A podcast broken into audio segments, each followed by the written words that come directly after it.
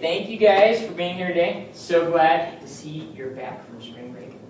And it was a lot of fun. So today we're talking about the emergent church, and the myth here is kind of complex. There are a lot of points to it. And again, as we get started, and some of you will talk about this, but I don't think that it would be right to say that the emergent church is all good or all bad, right? There are some pros and some cons. There are enough cons that I think that we need to be discerning about anything that comes out of the emergent church or a lot of their trends, and that's why we're doing this today. But at the same time, we're not going to ignore some of the pros in that movement as well. So I kind of wanted to define the myth in more than just one word or two or three words, because it deserves that. So the idea is that tolerance is more important than truth, okay? That'd be kind of their, maybe one of the first themes. Acceptance versus integrity. And again, some of these are good. Some of these attributes of the emergent church are good. It's good to be accepting of people, but not at the expense of integrity, either personal integrity or corporate integrity as the body of Christ, right? They would say social justice is probably more important than the Great Commission, specifically a lot more important than evangelism, they'd say. A lot of them might even say that evangelism or talking about sin, heaven, hell, things like that, salvation, are not right. They'd go that far, probably. Freedom versus self-discipline. There's a big emphasis on freedom, often at the expense of self-control or self-discipline. It's not a good deal. Freedom actually comes in that context. So, not judging, which again is good. It's not good to judge people. Actually, that's an important differentiation. 1 Corinthians 2 says the spiritual person makes judgments about all things. So it's not good for us to make judgments about people, right? To judge, is that person going to heaven or hell? That's between them and God, based on what they did with Jesus Christ, right? But as a Christian, you should make judgments about all things. You should be able to say, this is right and that's wrong, right?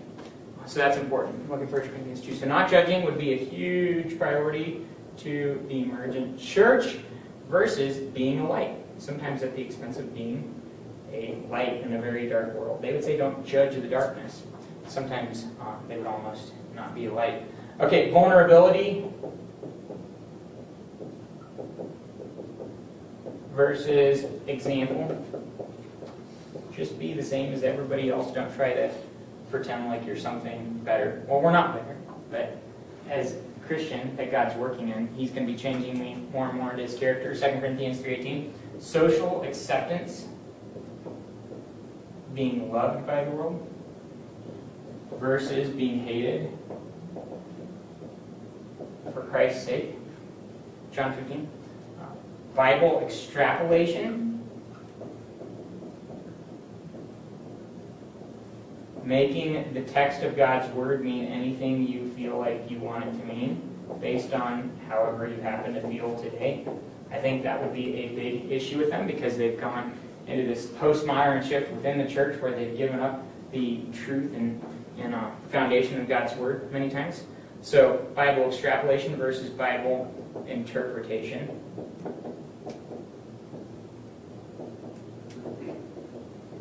Right? And then finally, focus more on the temporary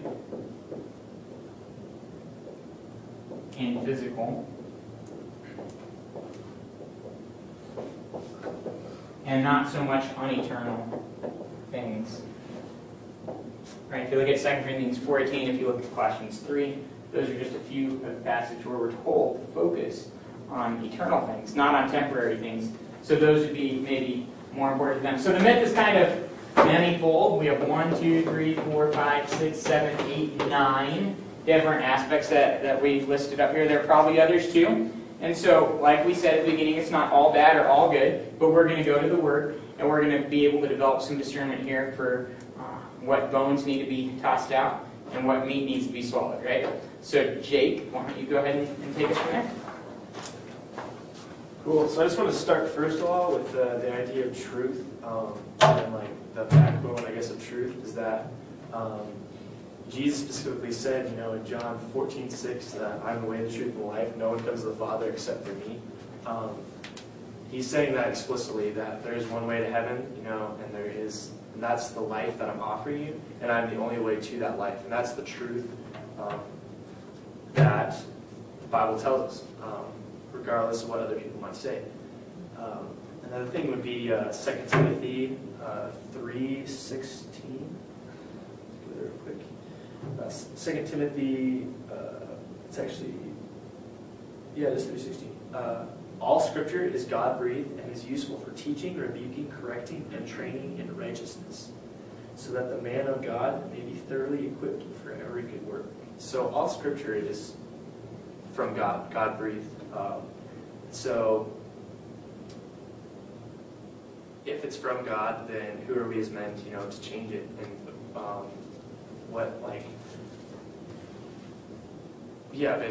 we to change it? And I guess kind of going off that, we'll go to Psalm 119, which basically just, I'm not going to read the whole thing because we'd be here for 15 minutes.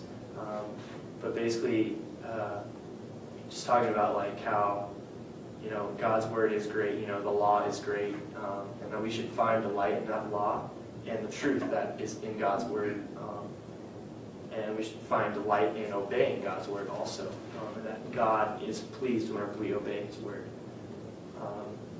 And the last verse I was going to go over, actually, two more, I think. No, just one more. 2 Corinthians 4:16.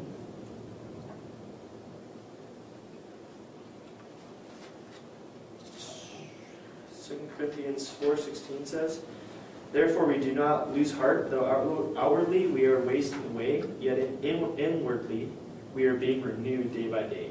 For our light and momentary troubles are achieving us an eternal glory that far outweighs them all. So we fix our eyes not on what is seen, but on what is unseen. For what is seen is temporary, but what is unseen is eternal. So basically it's like this whole focus on, you know, the eternal aspects of like what the Bible says, you know, focusing on eternity rather than what's in this life, you know, focusing on pleasing God and living for God rather than focusing on pleasing man and living for man instead. So that's basically what the Bible says about what we should think about in terms of truth. That's it. Thank you, Jake. It's all heaven.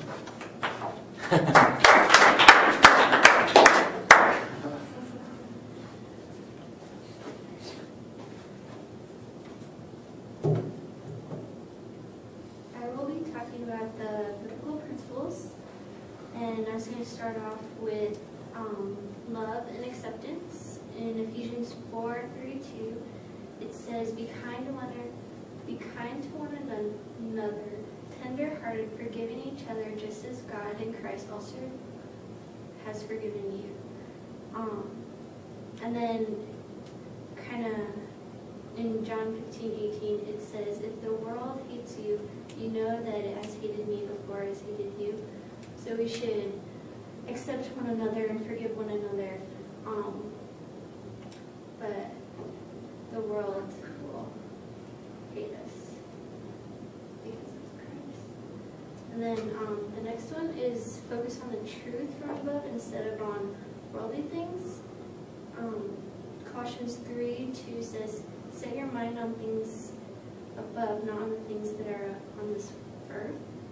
And then in Ephesians 4:20-24, it says, but you did not learn Christ in this way, if indeed you have heard him and have been taught in him, just as the truth is in Christ, that in reference to your former manner of life, you lay aside your old self, which is being corrupted in accordance with the lust of deceit, that you may be renewed in the spirit of your mind, and put on the new self, which in the likeness of God has been created in the righteousness and holiness of the truth. And then the last principle that I was going to talk about was holy living and doing everything for the glory of God, which in Colossians 3:23, it says, whatever you do, do your work heartily as the Lord rather not than for men. Sorry, let me say that again. Colossians 3:23 says, whatever you do, do your work heartily as for the Lord rather than not for men. So So, and then 1 Corinthians 10, 32 through 33 says, Whether then you eat or drink or whatever you do, do it all for the glory of God. Give no offense either to the Jews or to the Greeks or to the church of God, just as I also please all men in all things, not seeking my own profit, but the profit of many, so that they may be saved.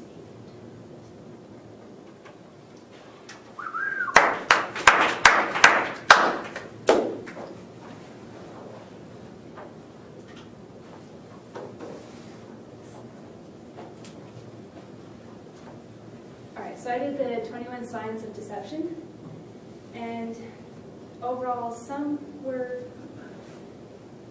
a majority were deceptive, but some weren't.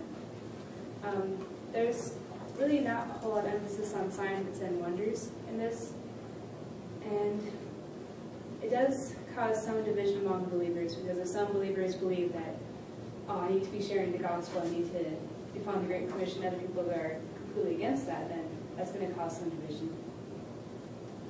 And flattery and nice-sounding arguments that are actually empty but deceive and naive. So I thought this was definitely a criteria, because it sounds wonderful if you don't have to do any works, or you don't have to share the gospel, which is scary and sometimes could end up badly depending on where you do it. But it's not true, and just sounds nice. And number 4, distraction from simple and pure devotion to Christ. Maybe. In some ways, it isn't a distraction, because you're doing good things, like you're serving the poor, or helping fathers to be better people, to help their children when they need to help them, which is good. But in other ways, it could be distracting, when you're not doing what God wants you to do. You're just kind of doing your own thing. The 5th one is foolishness, and that didn't really seem, maybe it was a little bit foolish, but it wasn't as foolish as other things. It was more, it's more about postmodernism and not foolishness exactly. 6, physical roughness. I don't think the Emergent Church has really anything to do with physical roughness. Legalism and manipulation. Maybe there could be some legalism if they tell you to not share the gospel, and that's one of their big rules. But overall, I didn't think it was about legalism and manipulation. And if it's about postmodernism kind of things, then there's almost no rules whatsoever, good or for one way reason or another. Number 8 is special revelation from God, an uncommon form of Christianity. And yeah, this is kind of an unusual form of Christianity, not one you read about in the Bible. And 9 is speculation and fruitless discussion. Some, but not enough for this to be a big factor. This is what they're talking about, is some good, some bad, but not fruitless.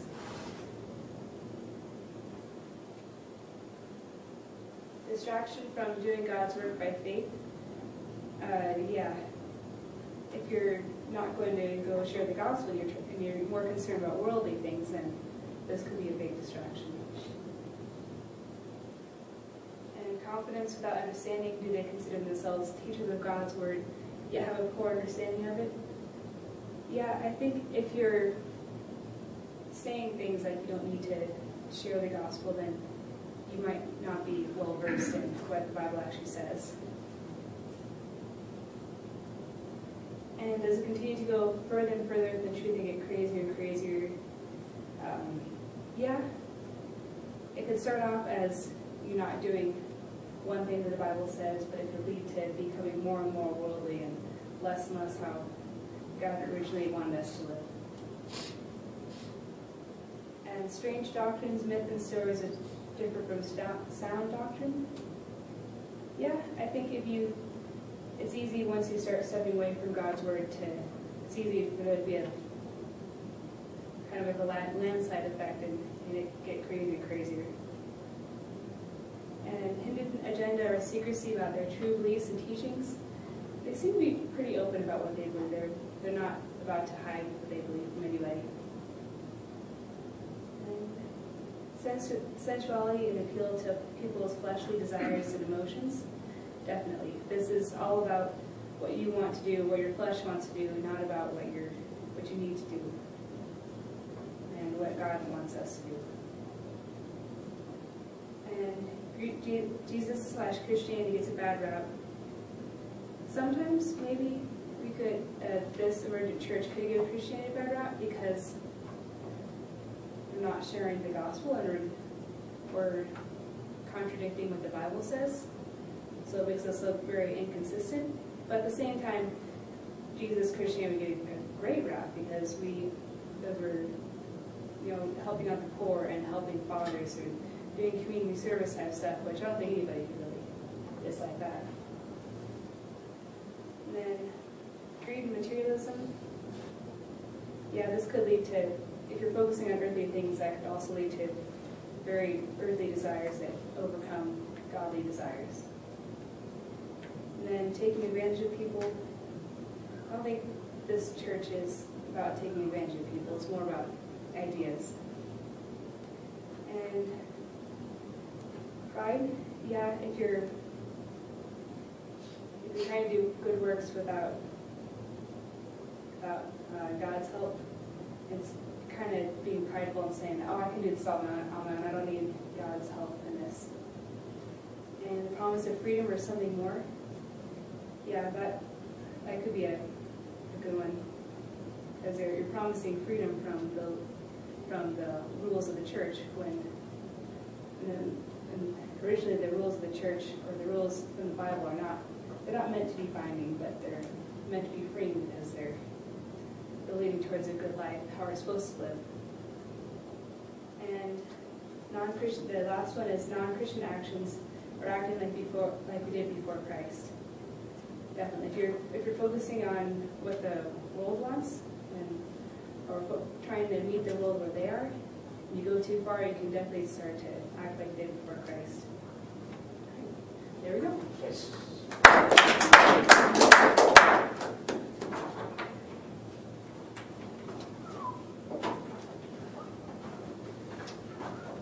All right, I'm talking about the fruit of the emergent church as well as its history. I'm going to talk about history first. The emergent church seems to have come about through the idea of postmodernism.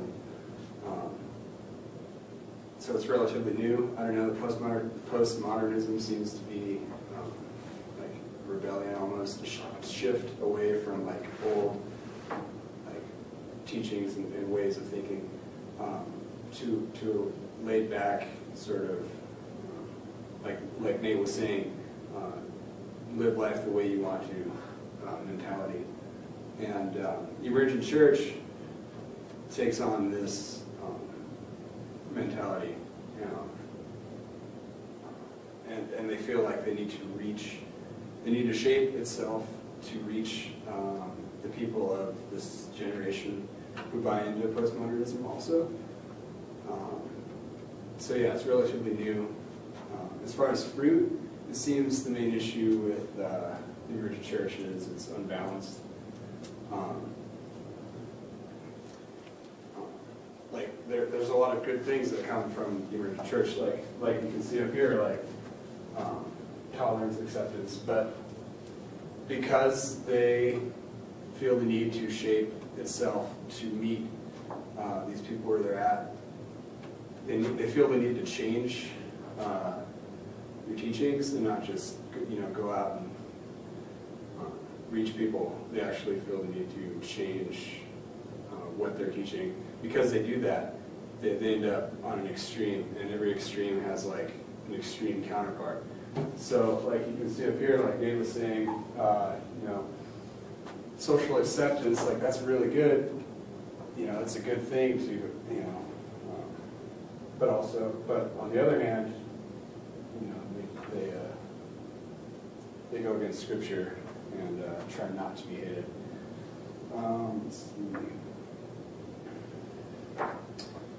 So yeah, some other examples of fruit. All like the fruit that comes from this, they all have they're all kind of backhanded. Like they all have some kind of negative counterpart.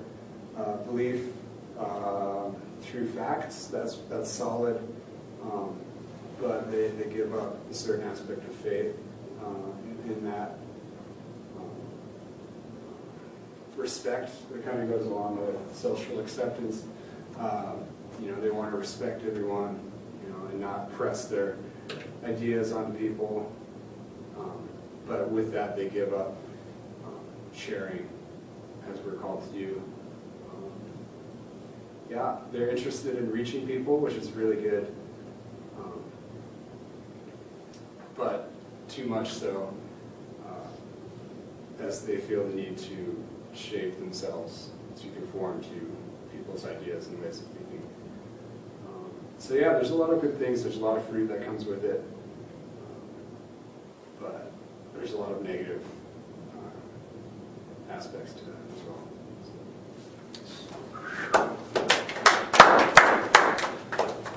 as well. Awesome. Yeah, that's right, Jack. And there's, like with a lot of things, there's some good and there's some bad. So I wanted to mention a few of the main leaders just so that they're on your minds, not because we want to condemn them as terrible Christians, but just to be discerning, and some of these books will come across your radar. So Brian McLaren is kind of probably the leading figure of this. He's written A New Kind of Christianity, Everything Must Change, some other different, or A New Kind of Christian, I guess, Everything Must Change, some other books. And it's pretty unreal, some of the statements in there. Like, if you read this, this isn't Everything Must Change, which I have.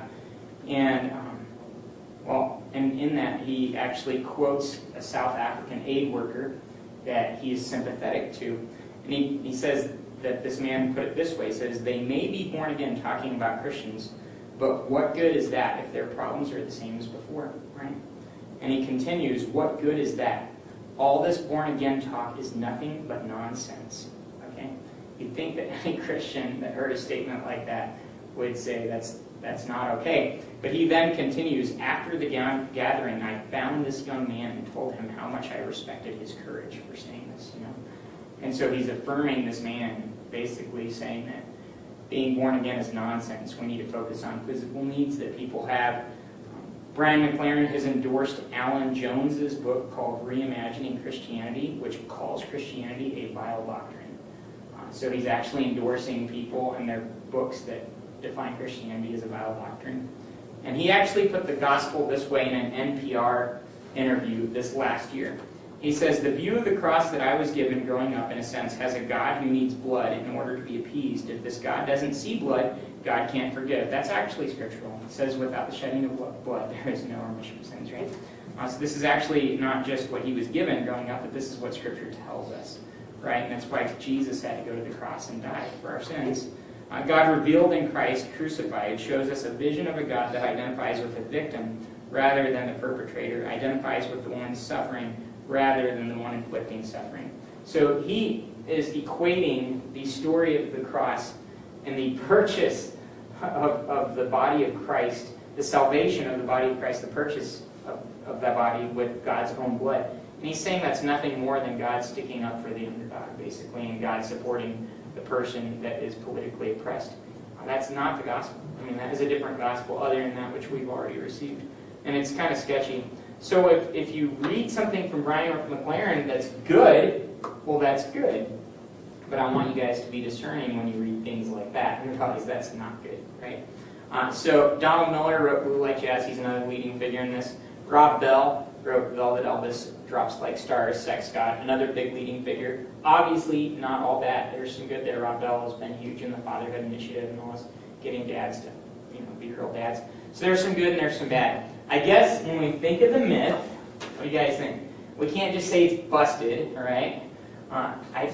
What's that? They say plausible. Plausible?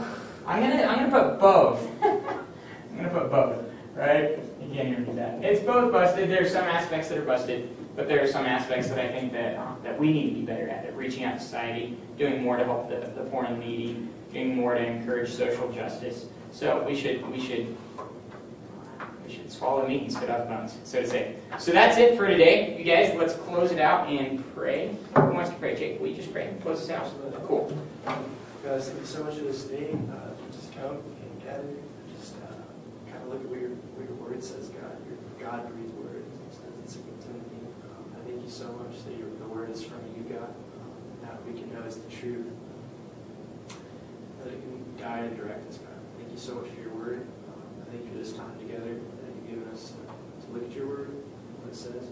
God, I just pray that you continue to be able to control the level of our lives, Lord, be on the throne as we are on this campus trying to reach out to you.